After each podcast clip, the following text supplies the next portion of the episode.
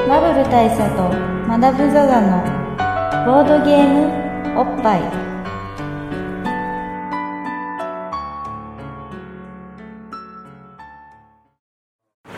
えー、新年おめでとうございます明けましておあめげでましとてうおごめざでとごいうますざいます、えーバブル大佐とマダム・ザ・ザのボードゲームおっぱいでですす、えー毎回ドイツ直送のボードゲームカードゲームを一杯やりつつぼんやりざっくりご紹介しているこのポッドキャストなんですけど、はいまあ AKA 流浪の番組 AKL のの番組ボードゲームおっぱい、なんでえー MC2 のマダム・ザ・ザですそうなんですよ今だからあ MC1 のバブルバブル大佐なんですけなどんですけど今あの上野のねそうですね東京上野は東京上野はえーアメヤ横丁ですかうんアメ横ですねいわゆる俗に言うアメ横ですよねを、えー今さまよいながら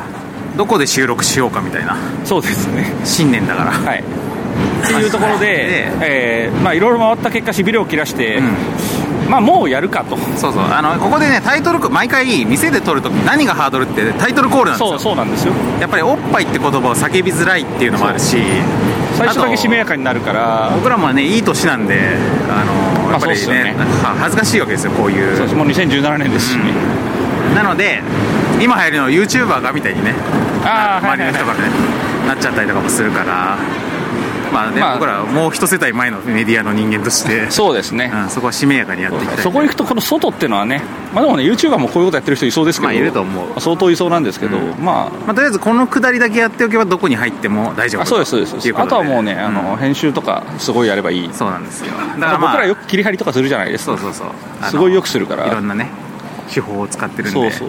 だからまあちょっと今日は今からどっか店に入ってまあマダムと新年の話をしつつ、まあ、もしかするとゲストなんかも来るかかももししれれないないっていうことであのよろしくお願いしますはいよろしくお願いします、はいじゃあ店を探しに参りますかそうですね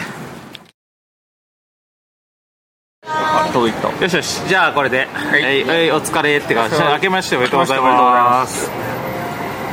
とうございますああいいねいいですねいいですねこのこの日本じゃない感じアメ横って言うけどアメリカっぽいかつそういうこともないからまあ雨屋ですからあ国籍としてはだからあれですよねあの台湾ですよねここねうんまあほぼほぼ台湾みたいなこういうとこ好きですな俺は我々こういうところでよく撮りますよねそうなんだよね一度や二度じゃないですよね多分アジアと馴染み深い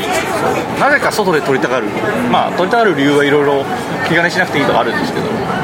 まあ周りのお客さんに気付かないで喋るっていうのはまあでかいですけどか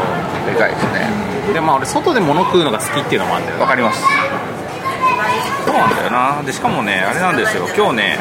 あのまあ2017年初めてなんで、あの時まさに冬じゃないですかそうだねなんですけど今日ちょっとあったかいですよねそうなんですよ今日はあのー皆さんもご記憶に新しいかもしれないんですけどそうですなんか1月だっちゅうのにあの最高気温18度みたいなそう都内ね春みたいな日なんでこんな日があったんでまあほぼ春かなって感じがしてるわけですよねそうです、まあ、なんでちょっと気を大きくして外でっていう、まあただ夜だから寒いは寒いんだけどまあそうなんですけど 全然まだ日中だったかさはもう全然ないんですけどでもまあ新春だからねまあ、凍えるほどじゃないんで、ということで、しっかり外で生ビールを飲みながらの、の、まあ、収録と相になるわけですよなんかこの新年って、まあ、ちなみに今今この1月末なんですけどそうですね、言ったら言ったら、あの忘年の会がまだ出てないんですよそうなんで撮っすたは撮ったけどそうで、あのまあ、我々のね、我々って結構あの、木を見るタイプじゃないですか、そうだね木を見て瓶木を見て瓶でもあるし、あの好機を逃さない木を見てドン 木を見て だからでもね、一応、一応はこっちも無策じゃないわけですよ。ああのやっぱりこっちもさやっぱ真剣な考えがあって、んあの大佐がねあのそろそろ忘年じゃないみたいな話をしてもいやまだ寝かせま しょうあいやこれね皆さん結構驚かれる方もいるかもしれないんですけど1月は中旬ぐらいだったからね1月の前半ですね前半だったかな年明け来で週ぐらいですあそうだそうだまあ第1月の第1週過ぎるかなぐらいの時かなそうですそのぐらいの頃にそろそろ忘年出すっつってマダムにちょっとあのー投げかけてみたことがあるんでねそうでしょ僕はだから明確にねあ明確にいやもうちょっと寝かした方がいいです そういやなぜなぜならあのその前のですよ「あのワンピースワンピースフィルムゴールドの回をあの、年末も年末に出してるんですよ、ちょうどねそうだからあのまだねそんなにこの聞いた方からのフィードバックも上がりきってないぐらいのタイミングだったから、でそしてあれって、まあ、言ってしまうと、あれじゃないですか大佐の実利につながりかねないコンテンツなわけじゃないですかだから宣伝だそこをあのちゃんとしゃぶり尽くしてもらおうって言って、うんちょっとちょっと待って、うみんながもうあれ聞いたなと思った頃に出そうみたいなすごい僕のねあのちゃマんと考えがーケティングそう、うんそういうわけですよ僕のねそういうプロデュース手腕があったわけですよなるほどね、なまあ、そんですけれどそれがあってそうのねこのやり取りってことかそうでだから僕の予定としては、えーそれこそ1月中旬ぐらいを予定してたんですね、なんですけど、まあ、そんぐらいになるとあの僕が完全にもう忘れるっていうのもありそうそうそうだね今ねそのやり取り見見直したんだけど違ったわ12月末だわ12月末に「ワンピース会を公開するぐらいのタイミングの時にちなみに忘年はいつ公開するって俺が聞いたのね、はいでそれに対してマダムの明確な年明けでいいんじゃないですかっていう答えあじゃあねぼ じゃあ年明けには出すつもりだったいや忘年は年明けでいいんじゃないですかっていういうマダムが言ったわけよ 明確なでそうでそれに対して俺が正月ぐらいかねえと言ってまあはいはいなすでそれにマダムがそれだと早いんじゃないですかちゃんとちゃんと考えてるじゃないワンピの方がまだ聞かれきってないような印象あるんでででそれに対して俺がなん特にその疑問も挟まずにじゃあ新年取るぐらいまで寝かすっていう新年を取るぐらいまで寝かそうでそれでいいんじゃないですかねっつってで俺のまだ忘年には早すぎるかっていうところでしまって会話終そ了うあの昨年の会話終了、はいでその次がその次があのーその次もうあれじゃないですか、そうだね1月20日って書いてあ1る月20日だね1月20日にそろそろ新年撮りますかねって言っててでその中でマダムがそろそろ撮りたいんですけどまだ風邪で喉やられてるんですよあねそうでしたねそうだそうだでそうやられてたでここからまた伸ばしまた伸ばしうんでのが今ですよ今ですねそう僕ね喉良くなりましたそうなんでまあこれさ皆さんねこうこの我々の最近のこの低たらくをまあ最近っつってももう何年にもなりますけど見ててまあ本当にグダグダで成り行きでやってんじゃねえかって思うかもしんないけどしっかり考えられたのそうどうそうじゃないですそういう泥縄じゃなくってそうしそうしようと思ってこのタイミングで撮ってるっていう驚きや今見たらかあ結構完璧な感じじゃないですかそういや有言実行だよね有言実言行ってる通りだもんあはいだから今年ねそうなんですよ、今年僕ね計画的に行こうと思ってる、何においてもなるほどねいろんなことでで今日、思って、まあ、今日っていうか思ってて、はいあの今日の新年ではそれをしっかりねうんぼやっと語ってやろうとなるほど思って今日上野に向かってたんですけど、上野に向かってる矢先で気づいたのはまだ今月の家賃を払ってないっていうことですね僕ねなるほど今月,、松松にして今月もう終わるんですけど、もう振り込まなきゃいけない日過ぎてるんですよなねるそうなってくると必要なことはあれだね計画性 あと焦り焦り焦 り驚きそうそうそう後悔そういうことですよね、夢とかですよ、そうねまあ、っていうのでねまあまあまだまだ追い出されはしないでしょそうまだ追い出されはしない日本ってやっぱ住んでる人の権利がすごく強い国だからさああ半年 ぐらいは怒られたら、一応ファミリー物件なんでほらねやっぱ僕家族にも迷惑がかかるからねまあそんなことないこれ取り皿とかもらっとくいいんじゃないですかいいですかまあいいまあいいですかまあ例によって飯食いながらのあれになるんで、うんちょっと不明瞭な部分がねあの多分周りの騒音的にはだいぶクリアだと思うん ですよクリアだと思うんですけどちょっと食べることがこのさわざわざ線路際の店に陣取るのって何なんだろうね高円寺の時も結構なもんだったじゃん結構なもんでしたね、でもなんなんでしょうねこれがやっぱ好きなんでしょうねうん、毎回ここさ上上野じゃないですか上野ですねで上野アメ横っつったら線路沿いで有名ですからねでしかも山手線でしょまずそうですで多分京浜東北も通ってるんですよね、そうするとまあ結構な頻度で轟音が轟く可能性はあるんですけど、まあ、そこも含めてのそうあなののライブ感なんで、ライブ感、あのお楽しみいただけれ正ば直それだけだったらいいんですけど、さっきじゃあそろそろ撮るかっつって、あの録音ボタンを押そうとした時、僕らのすぐ隣にゴミ収集車来てましたよね全然ね本当に顔から顔から50センチぐらいのところにゴミ収集車が切って止まってゴゴゴゴゴみたいな ものすごい騒音の中、とりあえず襲おうとするっていうのは我々のやっぱり冒涜なところですよ ね、しかも飲食しながらねでもねまあゴミ収集車はさすがにあのハプニングってやつですけど、線路に関してはもうこれはこれも僕のやっぱりプロデュース的な考え方で、やっぱりほら最近あの鉄が多いじゃないですか鉄鉄ちゃんあああ鉄道好きなことですねそうですそうですでボードゲーム好きな人って大体鉄道も好きだと思うんですよ、多分ってなった時にやっぱり音我々音を売る仕事をしてますから、ねだから音で存分に鉄道のことを想像することそがうでき そうるそうそうあいい音だなっていう我々今までもそういうのやってるじゃないですかあのセミと かセミの音の回ねそうそうそうやっぱそういう環境音をねフィールドワークとして取っていくっていうのがいいんじ確ゃなかいにだからまあいいつもはさその j p o p 好きをさ当て込んでさ、カラオケボックスで撮ってるわけですけどまあたまにはねこういう方に目先を変えてまあそうですそうです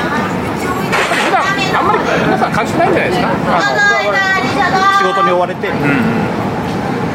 あしその周りの音をね空気し自然界の音をねあんまり聞いてないからあこれありますあのイヤホンとかヘッドホンとかあるじゃないですか、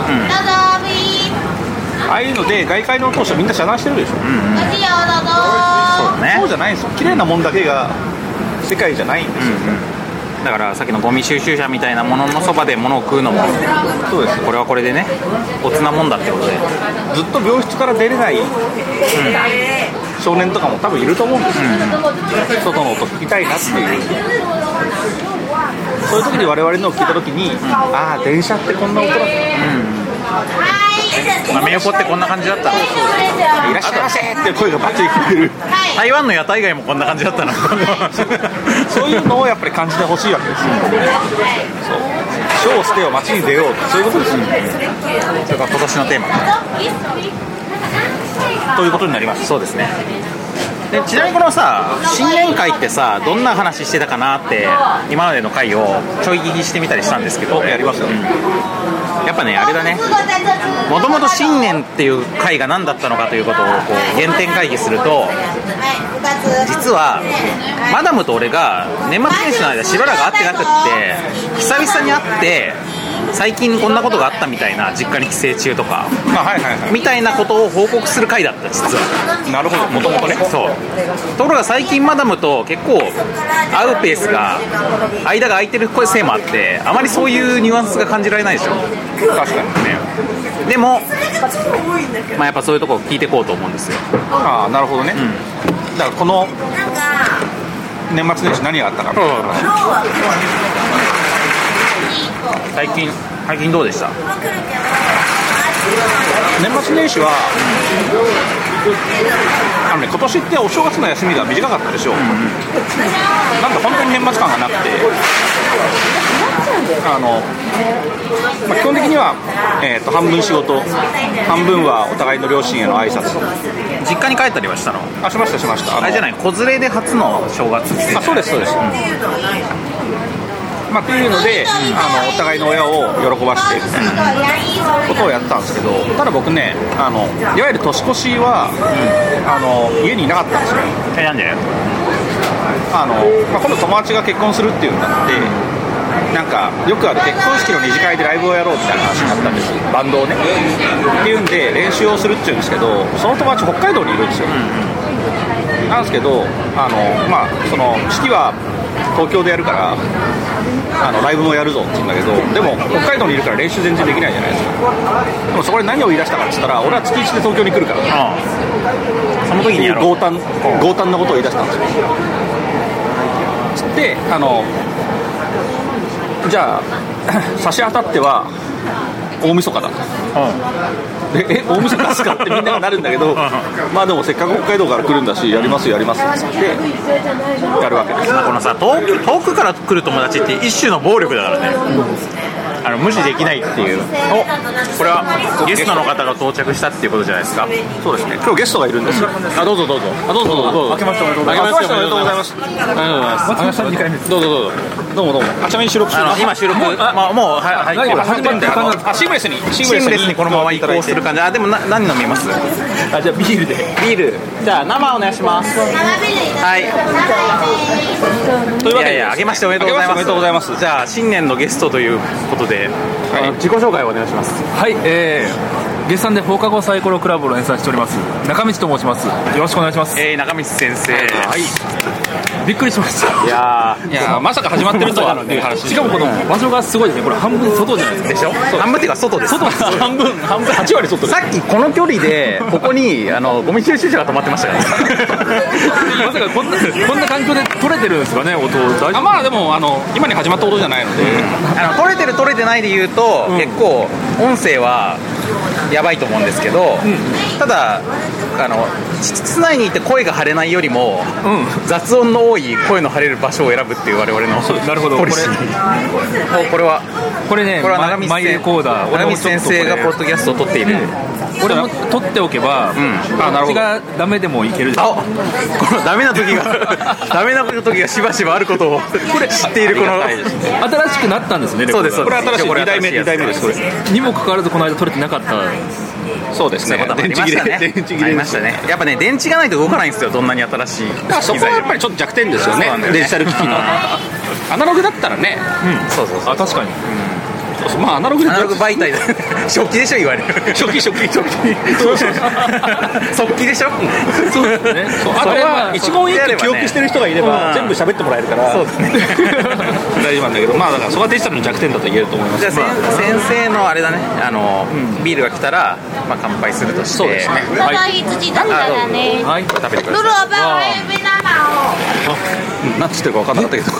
こねここは何屋さんあの台湾料理屋台あ台湾なんだ台湾屋台系のお店ですね、すげえ美味しそうなのをちょっといただきますどういや今ねあのこれ新年会なんですよあ新新年新年の会なんですよ1月ですもんねそうですそうですギリギリああれあれいやそうそういや1月ギリギリ1月ですだから滑り込みであの新年の会を取っていて、でまあ、新年の会って、まあ、割とこう取り留めもなく年末年始どうだったみたいなそうですねそれをまさ話にをする会なんですよでせっかく中道先生に来てもらったので、あのーちゃんとしたゲスト会みたいなのも取りたいと思うんですけどはい、じゃあ,、じゃあお疲れ様ですあけましておめでとうございますあのちゃんとしたゲスト会はこの後で撮るとしてはい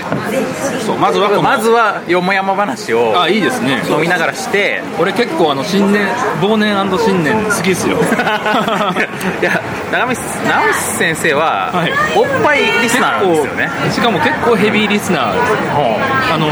僕の連載が始まる前からずっと聞いてますからね連載が始まる前から全然知ってますよだからあそうなんだそうですえじゃあボードゲームの漫画を描くから聞いたわけじゃなくっていやボードゲームの漫画を描くから聞いたんですけどあー描く前に連載準備中みたいなそうですそうですいっぱいなんかそのボードゲームの情報を集めてる時にいろいろ調べるじゃない ですかまあ、まずボードゲームの連載やろうと思ったら、はいやっぱまず聞かなきゃいけないのは 我々と言っていいででもその頃はまだポッドキャストって言っても、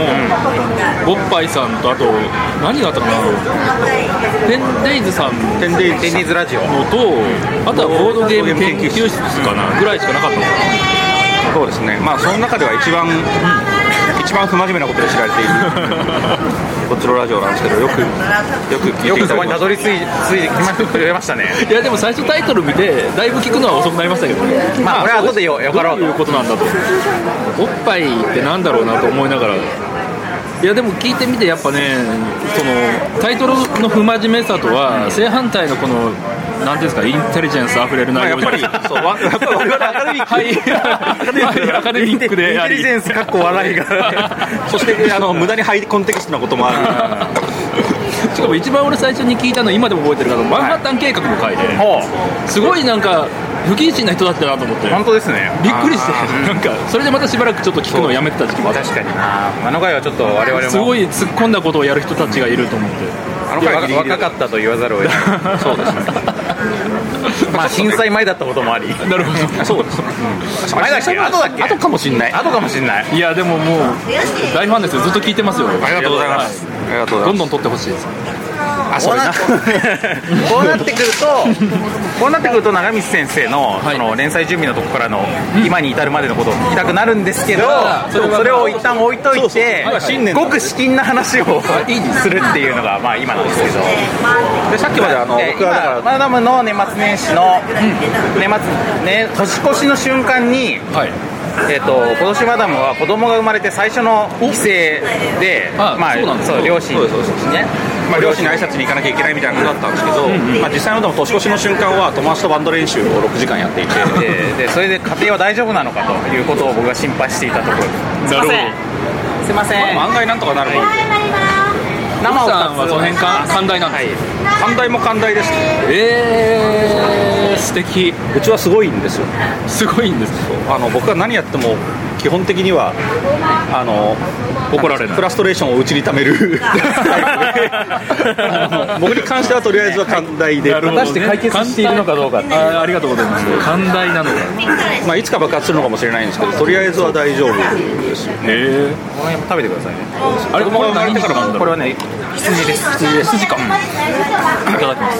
僕だから子供生まれてからも結構週2ぐらいで飲みに行ったりするので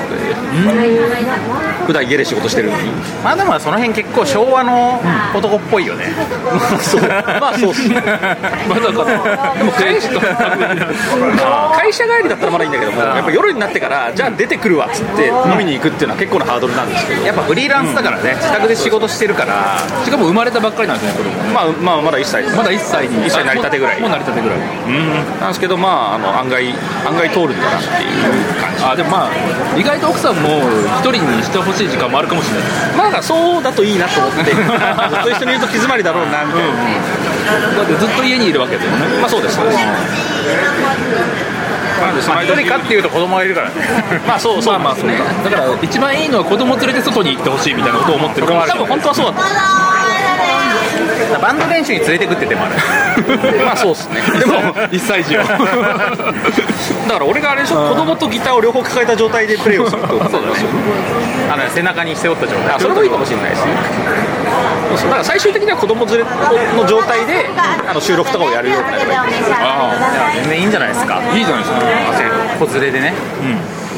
まあ、うちは逆にもう子供が全然物心ついて久しいっていうかで中学生とかなんでそうですよねまあ、これの存在にいつ気づかれるかっていうのをヒヤヒヤしてるそうですね結構もう数年前からヒヤヒヤしてますよねそういやで最近ねそう結か構ねあのーはいは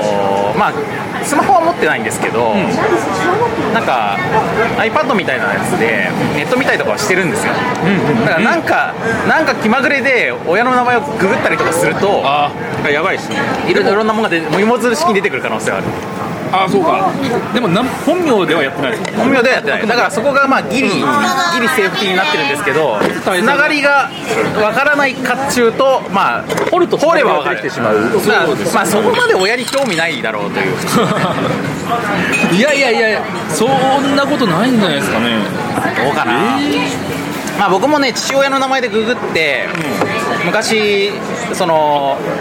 あの2000年頃におなんかほ父親のホームページを見たりはしてましたけ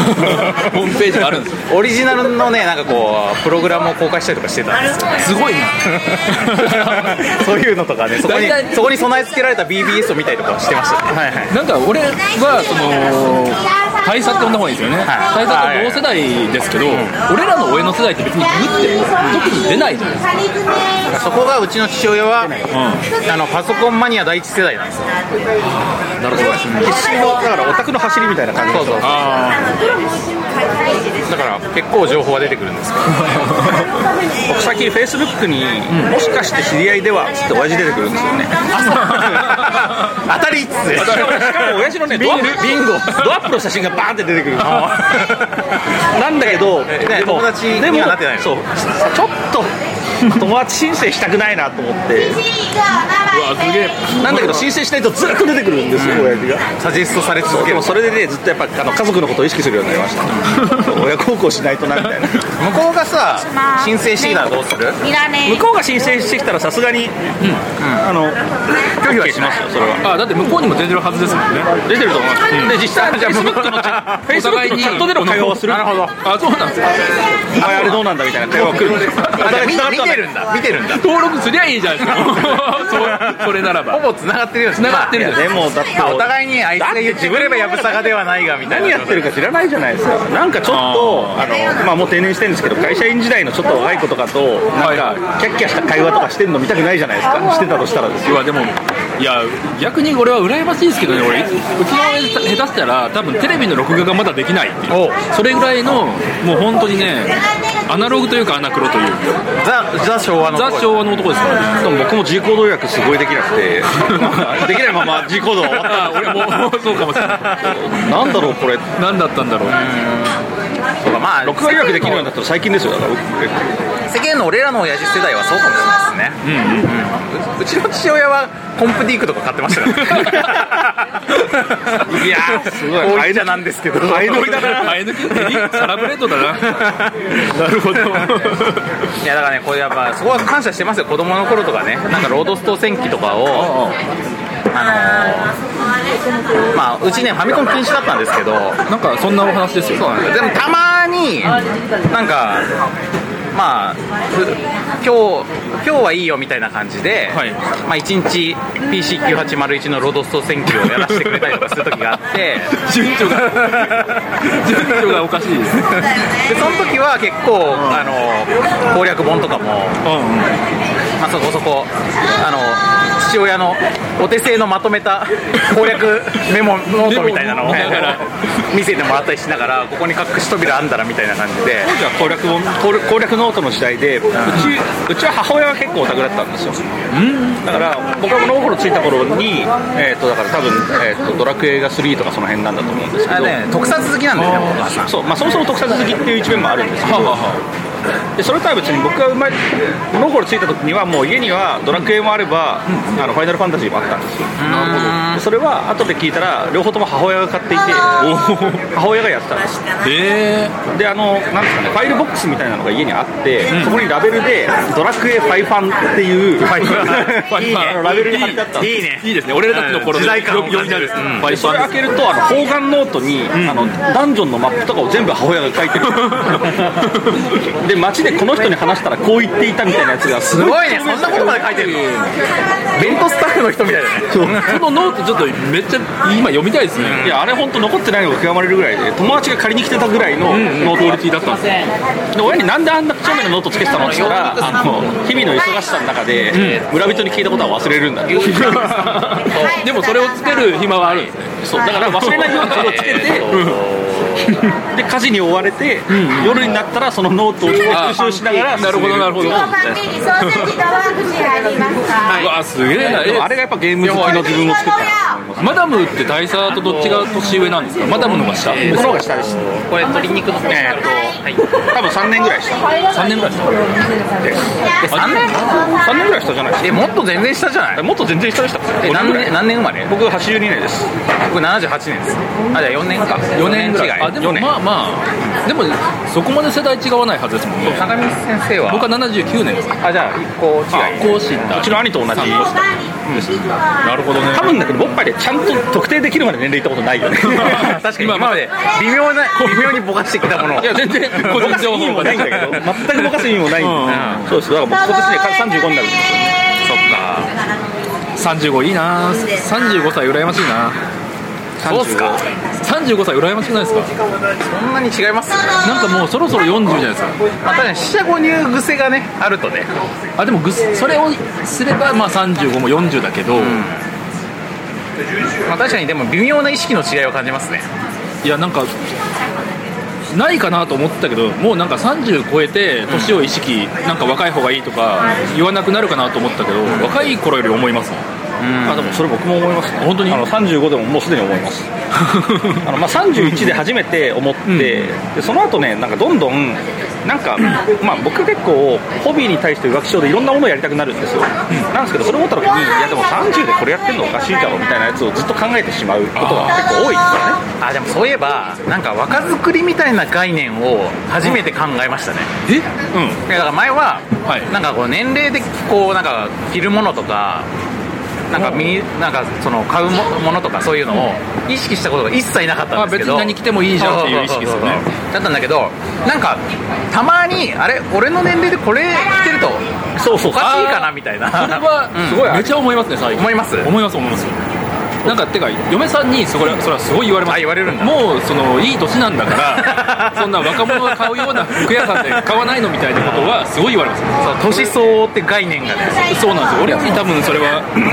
えそういうことないですか言われてありましてありますよね言われはしないですけど自分で思うことはそいうや俺もねあんま言われはしないんです自け分どで、えーとね、我に返るっていうかあーあの、まあ、いや全然いいと思ってなんか例えば、まあ、 ちょっとストリート系の服とか着るじゃないですかでその時は別にいいんですけどなんかしばらく経ってからまあでもうすうす感づいてたけど俺は無理はして るよねこの服装に無理があると俺は思っているみたいなのがあってそこアジャストしていくのかあのいやいや違う違う年齢じゃないんだろうと、俺から出てくるものを大事にしたいじゃんっていうのとせめぎ合った結果最近はどんどんアジャストする多く 俺敗北してる感いじやでも思うんだけどこれね多分山を越えると、またまた違う感じになると思うんですよねあなんかこう微妙に近いところにいるからになるんであってー今過渡期なんですかねその服装のそうなんじゃないですかねそうかな多分だからもっとだからあと10歳とかもっと年取ってくると、なんかもっともう割り切れるのかもしれないし俺,、俺の年代はこういうのがかっこいいんだよみたいな俺の年代はこういうものがかっこいいと思う感性なんだよと思ってその頃のものを着るとかできるのかなと思うんですけど、今はどうしてもなんかこう今時の中で俺が一番違和感なく見える服装とか,、なんかそういうのをちょっと考えちゃう時期なのかなという気がしこますれなんかみんななんか会社に行ってないみたいなのもありますよねあそれはある、確かねにだってあスーツをー周り周りとアジャストできないんだもんねあはいすいませんはいあそうですね確かにね、だから普段誰が私服どんな着てるかも分かんないしう普通その30後半ってどんな服着てんだろうみたいな気はねいつもね俺も周り漫画家しかいないから思いますよ分かんないんですよん確かにあなんかスーツ着てる仕事の人たちは多分そういうことあんま気にしなくていいんだよな、そうですよね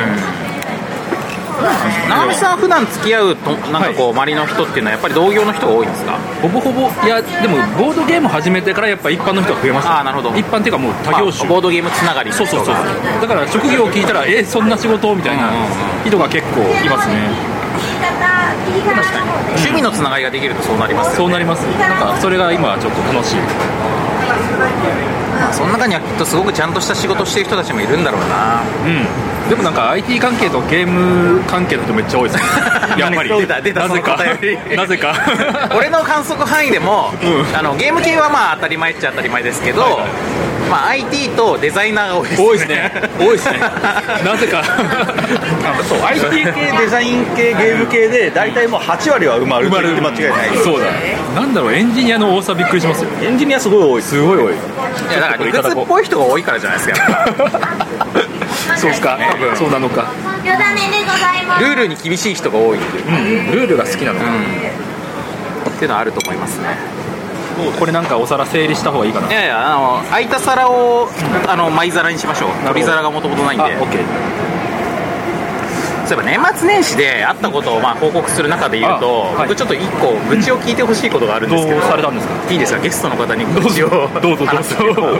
のね年末年始の僕の一個のトピックとして、まあ、これボッパイのトピックでもあるんですけど、あのねああ言わなきゃいけないことあります よねあのねこのこの世界の片隅って映画見ましたそれちょうど昨日聞い たあそうなんだその回をあじゃあちょうどいいあタイムリーでちょういやどちょうどいい見たかどうかで言うと僕まだ見てないんですよあーすごい行僕もか見てなないきゃいけなきゃと思って時間なくてまだ行けてないっていうなるほどなるほどまあこれ、まあ、見てるか見てないかはこの件にあまり影響はないんですけど、あの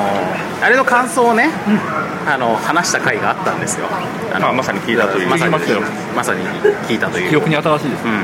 すうんでその回に関してあのえっ、とねどっちからえっ、とだからね時系列で話しましょ時系列で言うとまずまず僕らが収録をするんですよ、うん収録した時にそう大佐はすごく熱っぽくそのこの世界の片隅がいいんだといううんでこれおっちょめっちゃおすすめしたわけですよ激推しでしたもん激推しだったじゃないですか隣の山田君級っていう俺の中で最高の3時をこれはもう最高級と捉えていいんですそうよなんねです単影ガンダム級っていうのとあもう隣の山田君級っていうのそはれはもう超やばい完全にあの最高の3時なんですけどなるほどでその収録をつつがなく終えまして、でも、まあ、僕らはいろいろこう深淵な判断のもとに、収録から公開まで比較的間が空くんですよ、そうちょっと寝かす、そうそう熟成させる期間全然大事な必要なんで、ちょっとそうですねそうしばらく置いてたんですよ、そしたらですね、その収録をした、まあ、ちょっと後、1、2週間後ぐらいに、あの、えっ、と、ライブスターの歌丸さんという方がいまして、がまあラジオ番組を TBS でやってるんですけどでそれではいはい映は画い表のコーナーがあっいて、やよくしあの存じ上げてますあですか、はいで僕も好きで、まあ、よく聞いてて、でまあ、それこそこうポッドキャストをこの「ボッパイ」みたいなのやろうって思ったきっかけでもあるわけですね、まあ、ポッドキャスト最初の頃に聞いてたうちの一一一つなんでまあ他にも伊集院さんのやつとかも聞いてたんですけど、で、まあ、爆笑問題とかいろいろ聞いててでその中でまあそのずっと聞き続けてるから、まあ、それでこの世界に片隅の回だってことで、まあ、喜びさんで聞いたわけですよで聞いたら、これはこの間まあちょ僭越ながら ですよ僭越ながら僭越ながらはい僭越ながらこの間の収録で俺が言ったことと非常に近いことを歌丸さんが言ってるとほぼほぼかぶってるぐらいのあれ感想を出してるえでこれこれは、あのやばいとさか そうでまさかのと思うじゃないですか、でもででマダムとかに、あのーうおかぶりすぎだよっつって これはこれは俺がなんか後から、その公開することによってあそうそう、あパクったみたいになるんじゃねえかみたいな話そうそうそうで、で、まあ、俺としては、はいはいぐらい。そうそうなんか受け売りみたいに思われるっつって俺が言ってたんですよああえそれはだからボッパイ公開前にいやそうそう収今回収録後収録し公開前てにまだ公開してない状態であよかった歌丸さんのラジオを聞いてびっくりしたなんか歌丸さんがでいやいやそそんなわけないじゃんそんなわけないじゃんそんなわけないじゃんまさかそんミスターみたいななそんなこと思ってないですそういうことじゃないそんなこと思ってなくてそれは後ろじゃなくて嬉しいコンテンツだからいいんですよ。いやそんなの別にいいですよなむるほしどろやったぐらいのあそういうことじゃないそうじゃなくてあ俺がちょっとやべえとそうあのこう公開し、まあ、まだ全然がぜ公開してない時 に聞いてみたらうわ言ってることめっちゃかぶってるなと思ってではい最初はいは最初はなんかまあその自分のなんかこう好きなその映画表をしてる人がなんかこう自分に近い感想を持ってたらそれはそれで分かるわーっつって嬉しいじゃないですか嬉しいですそねれはなんだけどこう聞いてるとちょっとあまりにもなんかこう例に出しているシーンとかまで同じでこれーはこれはやばいと思ったんですよあそこのシーン一つ撮ってもみたいなこと言ってて、まあマジで同じことをでそれはね、まあ、あのその映画の力というか、だってその映画を見たらみんなそう思うってことだから、別になんか僕が特別なんかこう気の利いたこと言ったっていうわけじゃないんですけど、まあたま、すごいかぶってたわけですよででもまあじょでもまあマダムとかに、いやーこれはやばいよっつって 受け売りだと思われるよっていう、まあその時は僕も冗談めかして言ってたんですけど、で、まあ、大丈夫でしょみたいな話。でマダムは全然取り合ってなくって、まあ、そのラジオも聞いてないしはいはいはでそれこそあの南先生ってね、あのあえーのアイマイミープルを書いてるアイマイミープルを書いてるニャンクニャンクそうニャンク南ニャン先生クそう、はい南先生とかは、あの本当に受け入れってことにしとけばいいよとかみたいないい加減なこと言っててそれでまあいやいやと思っていたらその年末年始に僕がこう実家に帰省している頃にまあ、もう公開を、年末、年末よりちょっと前かまあ、ちょっと前ぐらいに公開公開ししたのかな、でまあ、その公開した後に、なんかそれにツイッター上でね、いはいあのーいや、本当に大佐に関しては、なんですか、まあ、見下げ果てたと、あみたいな感じ のみたいな感じのまあそうそう言ってたから忘れたけど、なるほどなるほどまあとにかくあの、感想が人のパクリって最低ですよね、みたそいうそう、まず恥ずかしくないですかみたいな なや本つ。当に恥ずかしいですよねっていうリプライをいただいえて。そうほんガチのそういうモードモやーそうドっていうか温ま度的にあおそらくガガチチののやつそうそうそうそうガチのやつ僕で。はどっちも大好きでしたけどっていうやつですうんいやどうどうだったかな、僕まあは歌丸さんもボッパイも大好きですかっていういやまあ、両方聞いている方のことは間違いないんですそけりどゃそうですよねまあ、本当に感想が人と同じってどうなんですかみたいな感じそのうそうそうえでもニヤニヤみたいな感じのが来たんですよでそいれやあそうかそうかあこれですね、まあ、ちょっとこの名前は出さないでいただきたいんですけど、あー今日ガチじゃないですか、結構ねえー隠れ恥ずかしいみたいなな感んじかわらとかもついてないじゃないですか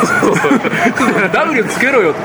でそうでこういうねこうまあな何ですかいただきまして何ですかって言わ れてでそれでだから、まあ、会社があの、顔真っ赤になって、ちょっとこれは釈明みたいな感じになるんだけどでまだマダムに「いやこれでいやいやいや」っつって言いたいんだけどっつって「いいかな」っつってマダム一応その共有のアカウントなんで、でそこを僕がばっきり止 めるっていうやめてくださいってそんな恥ずかしいんでやめてくださいっつって僕らポッドキャスターだから収録でそれ言ってくださいってあなるほどなるほど今あそ今までだから貯めてたわけですねだかこられねをずっと年末にそのことで悶々としてたんですよわマジ即レスはやめてくださいっつってあの本当に言い訳に聞こえちゃうからそれっつっていやどうなんだろうでもこれ黙ってることでなんかうわ図星みたいな受け取られい方やもそうなんそうなんですねよしてるかもしれないですもんねそういなんやでですよも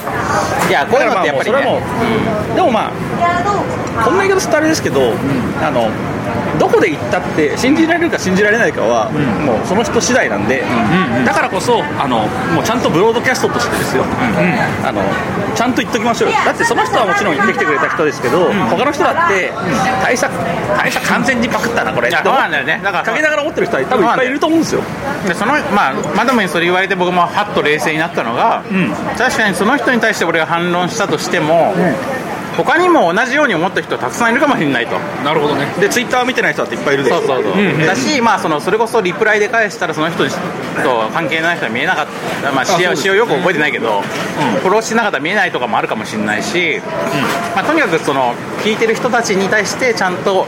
あの言葉を聞かせるんだったら、この収録の中でちゃんと言った方がいいかもしれないと思ってまだまだこの冷静なメディアリテラシーすがメディアリテラシーによって止めたんですけど、あのまあ、唯一の誤算は、その釈明までがものすごく空いちゃった すっごい空いちゃった確かにもういもう向こうも忘れてますよねそうそう言ったこと言った人も忘れてんじゃねえかぐらい間が空いちゃったんですけど、ままあ、あようやでくも言えるタイミングが来たんでいやそうなんですよいや僕ねこの件に関してですだからその、まあそのそのそういうリプライをくれた人に対して、はいはいなんかこう文句が言いたいわけではなくって、はいまあ、確かにそう思うのも無理もないぐらい あそれぐらいめっちゃかぶってたんですよ本当言ってることがまあ、なんだけどだから あのとにかく違うんですとそうですよ 違うんですだってまあ一つのあれとして言いたいのは、そのとにかくこのポッドキャストが収録してから出すまで、いつもどのぐらい空いてると思ってんだろうまあ そうね、これが一つね、あとまあ一応その収録の中で僕は失はいありがとうございますはいどうもなんか、まあ、この映画すごいいいが映画なんだけど、今のままだともう埋もれちゃうかもしれないしいつ公開が終わるかも分かんないから、上映感もそんな多くないしだから今のうちに見に行った方がいいですよって言ってたんですよだだけど、まあ、その歌丸さんの票が出た段階では、もうそれなりに評判も高くなって、テアトル新宿のあの史上最高動員を。その初週の週末で出しましたとか、はいはいはいはでしかも初週末より次の週末の方がさらに伸びましたとかおーまあそうとでにすねかく映画として国国国内の映画の記録として、結構珍しいぐらいの記録をすでに打ち立てた後だったんでその歌丸さんの方 TBS で出たのね、はいはいはいだから明らかに状況は違うん ですよそのことを思って信じてもらうしか ないいや、わかります。てか、俺はすごい、その、俺は結構ね、その、大佐とマダムの映画表が大好きなのほうほうなんか二人ともその、目線が結構ユニークだなと思って、いつも聞いてて、あ、そんな見方をしますかみたいな。そんな、なんかゴジラの時もすごい興味深かったけど、なんか、それ楽しみでいつも聞いてて、だからまあ、その、そういうこ とですよ。あじゃあその独自性を認めあてりいたがとうだいているというもちろんですだから、その人の言葉で多分語ったりは絶対しないじゃないですかその二人はねまあそこはでも本当に真面目な話をすると、んあのまあ、映画なのみならずなんですけど、でこれはまあポッドキャストやるにあたってもそうだし普段からもそうなんですけど、あの自分で考えたなっていうこととあと自分あの他の人の話でなるほどなって思って自分で吸収したものは、自分から出す時は区別しないとやばいなってい確うのをかにね結構思ってたんですようん確かにそれは難しいんですよねでそこの区別がうまくできないとあの自分で、全部自分で考えたような錯覚に陥ったりしてちょっとなんか俺頭良くないみたいな感じになったりするじゃないですか、確かにね今回はたまたま、まあその聞く前だったからあれですけど、その人のきん感想を聞いた後だったら、知らず知らずに影響を受けてるっていうことは、うんうんなんか防げないというかなかな防げなかいなかなか分離が難しいですえよ、俺なんか多分100%近くそれですもう全部受け 売りいやあの荷物背負うしあるじゃんってもう見てないけど言でいますかでも長長渕さんあれでし ょポッドキャストやってるでしょやってま すねやってますよでそれの中で結構こうそういう気持ちになったことないですかこれこれ誰俺が思ったことなのか、ん人があー聞いたから聞いたことなのかみたいいやななんかねそのえー、あんまり意識したことがないっていうか、なんか別に俺は人から聞いたことも自分が考えたことも言いますから、 その照れずに、悪く言える 悪びれずにでまあバレたらバレたって言いますから、うんまあいいかなそんなにね、まあそういうこともあるっていう前提で話してるってことですかねうんうんてかみんなそうですよ自分だけの言葉でなんて喋れないじゃないですか、まあ、もちろんそれだけで喋れる人なんんていうのは本当に賢者しかいないし、まあ、逆とかむしろ外界に接してない人しかそれはできなでいきないしそんな言葉は他の人には通じないじゃないですか何言ってるかわからない何言ってるか分かんないでもだから10喋ったうち1でも自分の考えが入ってりゃもう上出来ぐらいの気持ちで俺はいますよもう自分の漫画でもそうだけどでもその1がどれなのかっていうのを自分でやっぱりなんかできれば意識してたいですよね、これはそうですここはここだけは誰の影響を受けてないでって部分はだけは覚えてるまあ、そうじゃないとそこが結構芯になってくる部分ではあるのでっていうことです、そうなんだまよなあ、ということで、あのこの世界の片隅に票はあの大佐なりの芯があったあ票れだったんはですよ、、まあ、内容が合ってるか間違ってるかとかはともかく、ん少なくとも自分が思ったことですと、 いうことは言っておきたい言っておきたいでも、だったら光栄ですよね、その歌丸さんとほぼほぼ同じような目線で見そう見てたってことですよだからそのあのパクリ疑惑を言われたっていうのは大佐にとっては顔を真っ赤にする出来事ではあったと思いますけど、うんうんあのかぶったっていうこと自体は大佐は喜ぶべきことですよ、うん多分でもやっぱさその映画を評する時のなんかそのフォーマットっていうか視点っていうか、うんこういうところを見るみたいなこととか語り口とかっていうのの影響を受けてる可能性は結構ありますね、だからそうですだから何で例えもば聞いてるからだから結果かぶった原因として歌丸マナーがあーな大る佐のほど中ねに気づいていて、そうはいはいはいはいまあ、いわば方が同じになっていたとかってなるほどそうそうそうクローンみたいになってる可能性もなくはないそんなに好きなんですねいや好きですねへーだからまあそこはでもそうかそう僕か別に映画の評評論家というか専門家じゃないから、まあ多少そういうところがあってもいいかなとは思ってるんですけいどやもちろんそうですいやでもそれはね、いいのだと思うんです結構その、まあ、要するに尊敬する対象に迫ったっていうこと自体 はどっちかというと喜ばしいことだと僕は思うのでそうそうそうそうでなんかそのそれの言ってることをそのまま受け入れするのはまあオウム返しだけど、んなんかそのものの考え方とか思想っていうことに関してい影響を受けるっていうのは別に恥ずかしいことじゃないから、うんうんまあそれは影響を受けてると思います実際いやもう受けまくりですよもう俺はもうほぼほぼ100%影響を受けまくりですね まあいろんなも人うに生きてた らだからもうだから昨日と全然違う意見になっちゃうからもう声を大にしてねこれが正しいってもう全然言えないですよ本当にまあでもそれってやっぱ吸収力とも言えますからねそうなんですかね、ちなみに僕昨日まであの司馬遼太郎先生の「黒の城」っていうおお小説を懐読かんしいですね忍者のやつですねそうですそうですあれをなんか買ったまま89年寝かしてい ていい加減ちょっと読まないとっつって掘り出して読んだんですけど、まあ、忍者の話なんですけど、伊賀忍者の話なんですけどその伊賀の心得っていうのがそんな感じなんですよねあの自分の考え方は常に流動的でああれが正しいと言った次の瞬間には違うことを言うへそんなそんなえ胃がそうなんだあいやそうなんだで言っていても自分要するにそれは自分が変わったってことで,、で変わった自分は変わった自分なんだからそれを良しとしていかなきゃいけないっつって、要するに常に流れる心を持っているのがあーなるほどねあのなるほどそう忍びの心得で、へーまあそれをやるとなんか人間としては変なものになってしまうんだけどそれがなんか要するにそういう忍びの権下としてのね化粧としての姿なんだみたいなだからその 自分がないってことだねその自分を消すというか人間としては良くない良くないというかよくないというかそれをちょ要っするに突き不思議な詰めすぎると、なんか本当にシリーズメタモンみたいなことになっちゃう、ああ確かに、メタモンのアイデンティティメにタつモいンて、のね、 考俺えはさ一せられる体考えさせられるどんな子供も産んでしまうあ本当にああいうまあだからやりすぎると、あのすごいなんか奇妙な人になっちゃうんですけど、でも人間どうしてもそういうところは絶対あるんですよいやそうですよどっちがいいですかねそのもうこの年になってきたら結構頑固になってくる、もうこれはもうこうなんだよみたいなことも言いがちだし、そこは難しくて僕はやっぱ半々がいいと思ってて僕昔からよく言われてたのはお前はあるべき論で話をしすぎだってよく言われてたんでへ確かにねマダムはねこれ聞いてる人意外に思うかもしれないけど、僕よりもマダムの方が思想家なんですよ、思想がそうなんか僕でもこの収録上では僕の方がいろいろあだこうだ言うかもしれないけど、はいはいマダムの方が思想家なんですよそれはなんかあのコンプレックスの回を聞いてなんかそう思いまああすでもそうかもしれないですまあそうかもしれこないの人は確かにう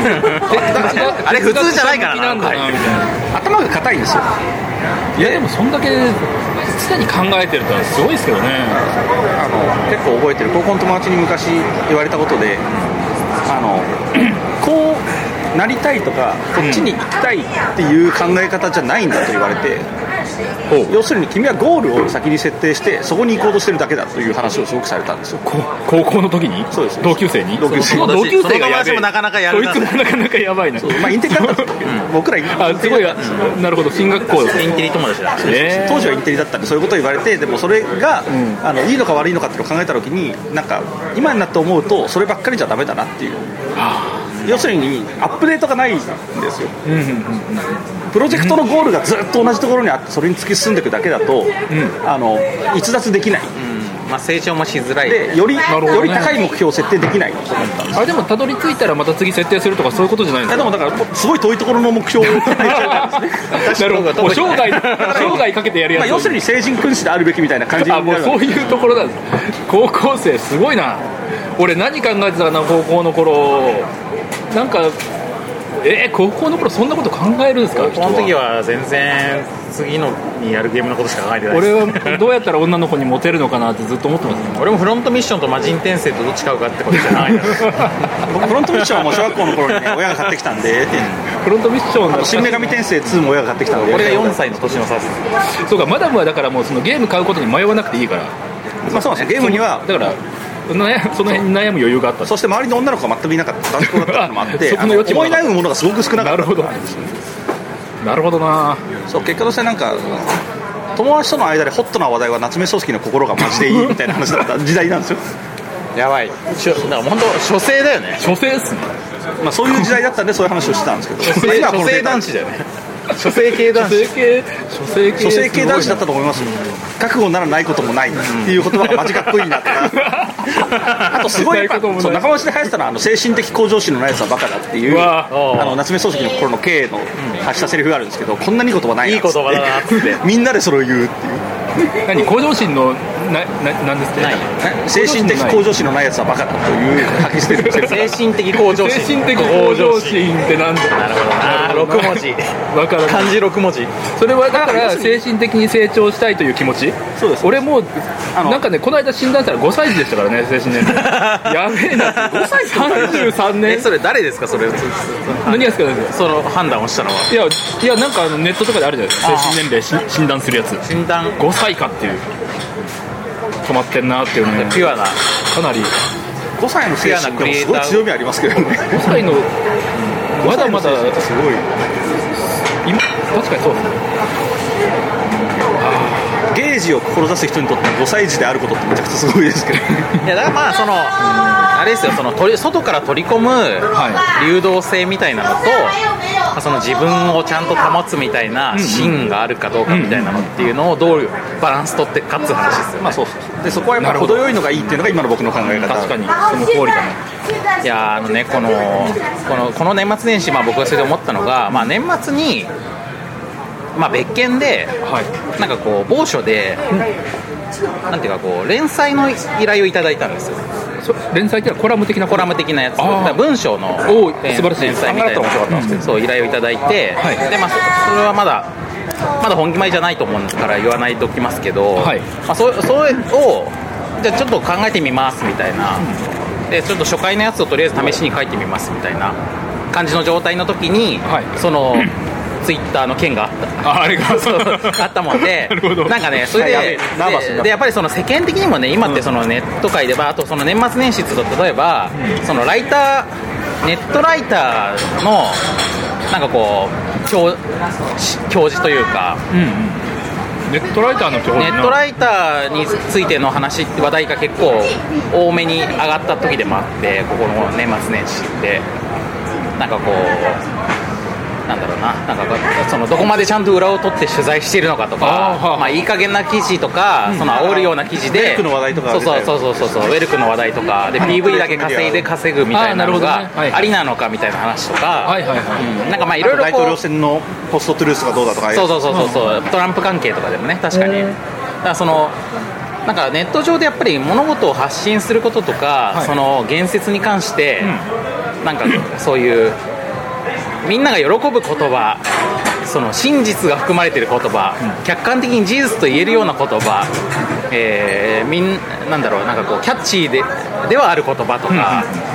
まあ、あるいはこの人はこう思ったんだなっていう主観的な言葉とかみたいないろんな言葉っていうののどこからどこまでをありとするかとか自分はどういうスタンスを置くかみたいな話っていうのがまあ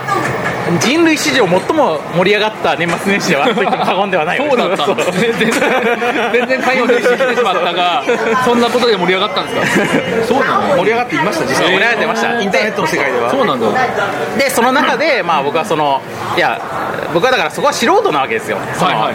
そのなんかこう言葉で何か言うってことに関しては、でだからなんかポッドキャストとかこうやってやってはいるけどそうの時間になります。よろしいですあか。はい大丈夫ですありがとうございます。ポッドキャストで、そのまあ、改めてねその今までポッドキャストで言葉でいろんなこと喋ってはきたけども、はい文章で残る形で、なおかつ非常に不特定多数の人が、まあ、ポッドキャストもそうっちゃそうなんだけど、んでもポッドキャストのお客さんって割と優しいんですよ、おうまあ、まあたまに割と続けて聞いてくれてるから、まあ、あいつらああいうやつだしなっていうあー感じがちょっとあってぬるま湯なんですよまあ、ある種ぬるい空間ではあるんですけ どでそれに比べて本当に俺のこととか何も知らないし何とも思ってない人たちが見るかもしれないどこでどう引用されるかもわからない文章をネット上に、まあ、お金をいただいて書くっていうことに関して、なんかこう、まあ、非常にハードルを感じたというか。なるほど悩むところあったうんまあ、はっきり言ってこの時代なんかこう公の場で物事を言うだけ損だという時代だなとああそうかもしれないですね、思うんですよねすごい話、まあ、さっきのその歌丸さんに近かった問題もそうですけど、あの パクリっていうことのコストはないと思うんですよそしてそれのパクリじゃないことの証明は結構悪魔の証明になるというかねまあ、難しいっていうのでその発信した方がすごく、あの弱い状態に置かれる時代なのかなというのは思いますねだからまあ君子危うきに近寄らずという意味では、まあそういうことしない人が賢いんだろうなと思いつつも、まあ僕はあんま賢くないタイプ なんでまあなんかこうあと好きなのが言いたい人だからねそうそうそうそうだからまあ全然言いたい気持ちは全然あると、うんでまたそれでさそのまあ映画の件っていうのは、まあ、ある種僕はなんかこうまあそうは言ってもそこまで悩むことでもなくってまあ、さっきも言ったみたいに映画って別に僕の本業でもないし、まあ、その中でちょっとでも独自性があることが伝えられてたら、まあ、それで全然万々歳だわっていうぐらいの感じだから、まあ、自分の中では引き算というよりは加点式で強化できるところなんですけど、まあ、その連連載とかするとしたら、まあ、やっぱそれってゲームの話とかなんで。まあ、本業ですよねそうでやっぱそっちはなんかこう下手なこと言えないっていうのもあるじゃないです かでもそう言いつつも勃発では下手なこと言ってんだけどまあ、これは商売じゃないというところがなるほエクスクーズがあるそうまあお金もらってるわけじゃないしね、うんいやなんかでもそれはどんなこと発信してもそのうるさ型はいるしでもファンもその分いるから、やりたかったらそのやったら俺は楽しみに読みますよあそうですか、うん、だってなんか面白面白いことを書きそうですよねその渡辺さんがあ記事書いてんだと思ったら読みます し、ね、多分だから、だからでもそれでいいなと思うんですよ、うん、そう言ってもらえるとねそうですよどっかで叩いてる分喜んでる人もいると信じてやりゃいい、まあ、だから一つ言えることは、なんか、まあ、もしそういうので別に僕に限らずですけどなんかいいなと思ったことがあったらバンバン言ってもらえるそうとです助ねかるってこそとれですはね本当ありがたいだから、うんツイッターとかでも何でも、感想でもうネガティブなのはいらないからもう書くんじゃないもうポジティブなでもポジティブなやテつくィブれなとのがいくら書いても本当にもうねどんどんこっちのモチベーションはうなぎうなぎ登りですから、確かにねあの まあ結構やっぱでも世の中ってなんかままならぬようにできてるなと思うんですけど、んネガティブなことの方がみんなは書きたいんですよね書きたいしそっちの方がやっぱショックだからみんなの印象に残ってるじゃないですか、一個のネガティブな意見でもう全部ね否定されたりしますからねそうですね、あの例えばボードゲームとかでも、まあ、超面白かったはあの本当に超面白い感動したっつったらこれはマジ名作だわってなると思うんですよ、でもじゃあ普通に面白かったなっつったら、んあの普通に面白いゲームを例えば毎月遊んでる人は多分一個一個これは面白かったですこれは面白かったですって書くかっつったら案外それは黙ると思まうあ確かにねはあはあなんですけどこれはあかんかったぜってのがあったらやっぱりあかんかったことをつい書いちゃうんですよね、あの要するにねこれはねあのこれは逆に言うと、ん恵まれてる環境だからなんですよ例えなるばほど、えっとボードゲームって、まあ、要するに確かにボードゲームあのうぞうむぞうある中で日本でちゃんと流通するゲームってある程度担保されてるものが割合としては多いはずなんですよ、うんうんってことは面白いものに当たる可能性の方が高いじゃないですかでそこに慣れてるとあの面白くなかったものの方がちょっと珍しくなってくるなるほどそしたらそこの方が書きたくなっちゃうなるほどことはあると思うんですよ確かにねでとにかくつまんないものしかない世界で面白いものが出たら絶対面白いものが出たらすぐ書くじゃない ですかああそれどっかで使いたいわその言 葉ほだからその通りですね円熟した世界にこそ ネどガティブな意見は出やすくなる 確かにそうかもだからやっぱあれだよね商業誌で漫画描いてた人は大変だと思いますよだってそこに載ってる漫画ってみんなす みんなすごいんだもんいやでもいやそうですね、そうでそうだけどみんなでもあの辺はもう割り切ってますからみんなもうそのパクリがどうどうとか、ま悩んでないですよ、それはあるでしょうとそれはあるし自分もそれは分からんうちにやっちゃってるし、でも全員やってるからもうしゃあないじゃん、それよりもどんだけ喜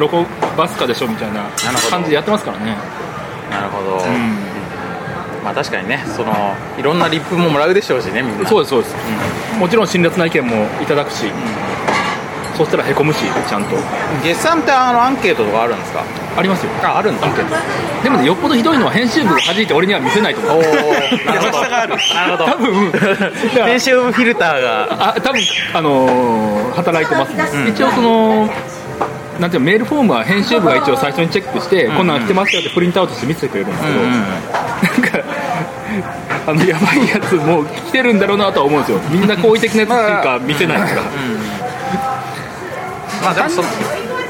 だからそうですね俺のアンチの人はあの俺のツイッターに行くと一番ダメージがありますあれはもうダイレクトに来るからフィルターないそんなアドバイスしなくていいでし ょ見てるからいやもう結構やっぱねあのツイッターのエゴサーチが一番やっぱダメージきますよねはいああ本当に頑張ったんだけどなみたいなそれ本当あの僕ぱいでもたまに出てくるオインクゲームズさんがさんざっぱら食らってあ確かになあ一時期なんかすごいひどいひどいこと言われてますよねまあ、最近も結 構なんかいまだにあんだなって思うけどね、まあでも でまあだいぶ減ったよねのもあるしあの本人に自信がついたってのはでかいんじゃないですか、あのちゃんとファンもいることが最初は分かんないじゃないですかそうそう褒めの言葉もやっぱり増えたから、あのまあ、販売実績にも残るし、いいって言ってくれてる人もいるってところであの要するにそっちが勝つんですよねネガティブな意見に、そうですねまあ、そうじゃないとやってらんないですよねって話だと思うんですけど、もう嫌いなやつは見なきゃいいじゃんってそうそのそそうなんなんですよか結局なんかもうそう思いながらやってますよ多分この作ってるやつはだからあのお肉さんなんかはもう僕は怖いからエゴサーチはあの鋼の精神でしないみたいなことを言ってあえてなんですけど社員の人がニヤニヤしながら見せてくるって いう鬼かこんな辛辣な意見ありましたけどみたいなやつをニヤニヤしながら見せてくるって話も出てくるしひどいそうなんですね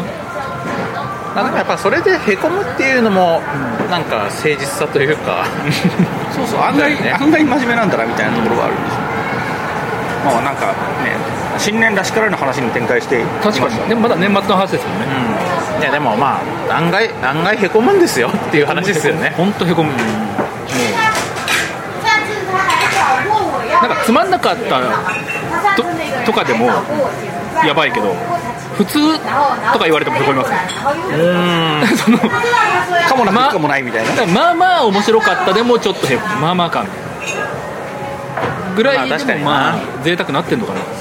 でまあ贅沢っていうよりやっぱり自分の注いでるものの大きさでしょだってそうですよねほぼ24時間かけてやってますもんねやっぱ命がけでやってまあまあだったら、まあまあかいや俺の命ってなり ます命よねはまあ 俺の命人生普通かみたいな確かにねお前はまあまあって言われてるだけですからいやそうですねいや自分もまあまあぐらいの手間でやってんだったら別にいいと思うけどまあまあそうかもしれないですね、それはそうだろうと思うけど、確かにそうですね本当になんかまあ自信があるっていうとなんだけども本当に気合いを入れてるものをまあまあって言われた時は結構辛いもん辛い辛い、それは辛いですよそんなに辛いことはないぐらい辛いですまあでもやっぱそれで傷つかないためにあんま気合を入れないでおくっていうのもそれはそれでつまんない気がするからまあそう張り合いじゃないというそれだったらやらなくてもいいじゃんって結局なっちゃいそうですもんね、そうですよね逆に俺仕事だったらあの何の辛いもなくまあまあを狙っていいんですようんいやまだまあそこがね まあ大人というか大人なんというか本当に仕事に情熱がないせいで仕事はまあまあゲットできればもう勝ちだと思っていてだからゆるゆるやりますと、えーでも逆にだから人生の本番は仕事だから仕事じゃなくて遊びの方だからっつってあでもまあ他にだからいっぱいそのその趣味があるからですよあとまあその依頼した人のなんていうかこうもらったコスト分はちゃんとやりますよっていまうあ、もちろんそこがないと僕は単純に稼げないっていうかあのはいお前との契約が切りましただけになるのでそこはクリアするよまあはお金払ってる人が払ったお金に見合うと思うだけのものはちゃんと提供してんうんでもまあ無限に頑張りはしないというなんかそこから先のあの素晴らしいホスピタリティとかいろんなものとかを求めるかっつったら、まあ、僕は傭兵なのでみたいな話なんですよなるほどうん命はかけないとそうですお金分やりますっていうタイプだうからそこは本当人それぞれだと思うんですよねそれじゃあ面白くないじゃんっていう人は絶対それでいいんですよそこは僕はちょっと憧れるとこすらあるんですよあー仕事が楽しい人間になりたいという気持ちはずっとあってだからそう思ったことはほぼないというまあそのプロ的なスタンスとはちょっと違うと思うんですけど、俺その連鎖コラムみたいなことに関して、最終的に今思ったことっていうのは、はいなんかまあ一応そのお金はもらうからもちろんなんかこうお金もらったらプロだろうという見方もあると思うんだけど、でもまあそれで生活してるわけじゃないから、まあやっぱり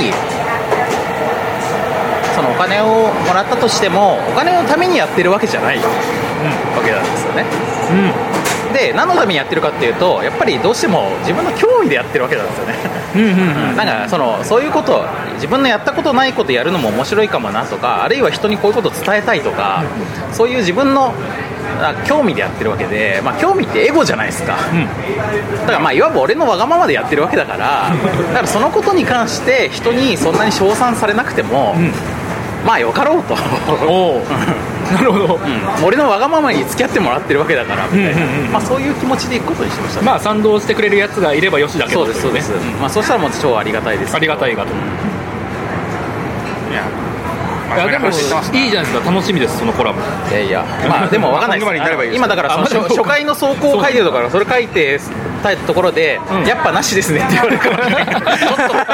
これではなるほどなるほどまだそれぐらいの段い階やこれね文章って難しいんだこれがそうですよ難しいいですやねえ僕うん改めて思ったんですけど、はい僕人前で喋るのってそんな苦手じゃないんですよそうですよねねなんかそのそれこそああいうセテックみたいな場所とかで話してもらった時もそんなに緊張もしなかったし、んなんかそういうのはまあ割とワークショップとかいろんなところでなんか楽しんでやってるんですけど、うん文章を書いてみて分かったのは喋りと文って全然違うなと思って全く違いますよねあのね何が違うかと思いますなえちょっと待ってくださいえー、文章の方があれなんですよね反応が見れないんだけれどいくらでも直しが効くじゃないですかあーまあでもそれも遠因としてはあるのかもしれないけど、はい一番僕が思ったのは、ごまかしが効かないってことですねあのね あな喋るほどなるりっほどて喋りって流れて消えていくものだからあまあ言ったらめちゃめちゃもうごまかしが効いて、それこそそのロジックがちょっと破綻してたりとか、はいはい飛躍してたり僕ねすごい飛躍するんですよもう A で B で F ですよね、みたいな感じ で結構ね飛躍するんですよ、うんうんそこが持ち味と言ってもいいぐらいですよそううんうんでまあそれそうぼまあ僕はそこも含めて面白いと思ってはいはいはい話してるところもあるんだけど、うんうんそれを文章で見ると、うんまああからさまにもうこの前段で言ってることこの後言ってること全然関係ねえじゃねえかよみたいあななるほどなるほどなななるほどでもまあ F が、F がその先にちゃんとあることであれば別に問題ない気もしますけどね、まあそれかこの人は強靭だと思って読んでもらえば大丈夫なんですけどなるほどないやでもそこに対していやいや AB と来て F じゃねえだろみたいに言われると辛いみたいなのがあるからはだからまあすごく難易度が高いとやっぱ思ってなるだから人狼みたいなもんですよね人狼面つき合わせてあるいや話す人狼って、あの本当に言葉はすぐにあそうかもしれ蒸ない発していくものなんですよ、だから、うんなんかもうその論理の厳密性とかはある程度放置していても、5分経ったら1日終わるみたいな感じなんであ確かに確かに大丈夫なんですけどあのインターネットの掲示板とかでやる人狼っていくらでも読み返せるから、ああそうだ3日前のこの発言と矛盾しているみたいなどね、の人が論理的に破綻してるかっていうのはいくらでもチェックできちゃうじゃ ないですかだから下手なこと書けないっていうあれに近いような気がしますそうかあでもそうかもそうかもなだから書くことってのは難しいですいねやむずい本当むずい、だから本当にねライターの人とか小小説とかまあ多分漫画もそうだと思いますけどそういうふうにメディアに固定して残るものを書いてる人はすごいなって思うあそう思いました俺俺はだからまだ漫画だから多少矛盾があっても許されてると思うそう、まあ評論とかコラムはなんか怒られそうですねうんまあそのひなんかこう他人のことを言い言いがちだっていうせいもあると思いますけどそうかでも漫画も多分、その厳密に見る人が出てくると、ん例えばこことこことキャラの立ち位置があおおかしいじゃねえかよみたいなのってまあいくらでもあるじゃないですかあめっちゃ言われますよ、うん、めっちゃ言われある言われますでも言われるんだ言われるんだありますありまあすそうでなんだそういうこともあるじゃん言いますよこういう人間人間だからさこっちは人間だからあるよと別に気にしなくていいじゃんみたいなうんあアナログゲームだってそうだろっつって全部がルール通りできるわけじゃないでしょと1工程飛ばすこともあるじゃない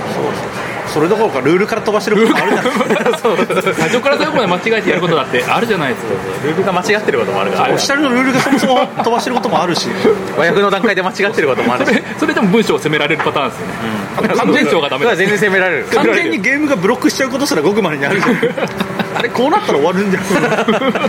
ないなんだっけ昔あったとあるサッカー系のボードゲームで、うんうんあのプレイヤーの駒をゴール前に敷き詰めると、絶対に絶対にゴールできないっていうゲームがあ って無敵っていうまあそういうこともありますからねそうですねあれじゃないですか噂をすればあおさっきま来た来たた収集車がまた来ましたゴミ収集の2巡目が来ましたねじゃあそろそろじラゃあそろそろストオーダーも過ぎだしここの店はとりあえず置いとましますかそうですねはい今の時ですねもうじなんだかんだでゃあ話した新年の会はここまでっていうことで、はいじゃあじゃあ次回ありがとうございましたいやーありがとうございます次回は通次回何回だろう次回はゲスト会ですゲスト会ゲスト会です番外編ってことではい、じゃあお疲れ様ですお疲れ様ですはい今年もよろしく聞こえてんのかなこれお願いしますお願いします今年もよろしくお願いします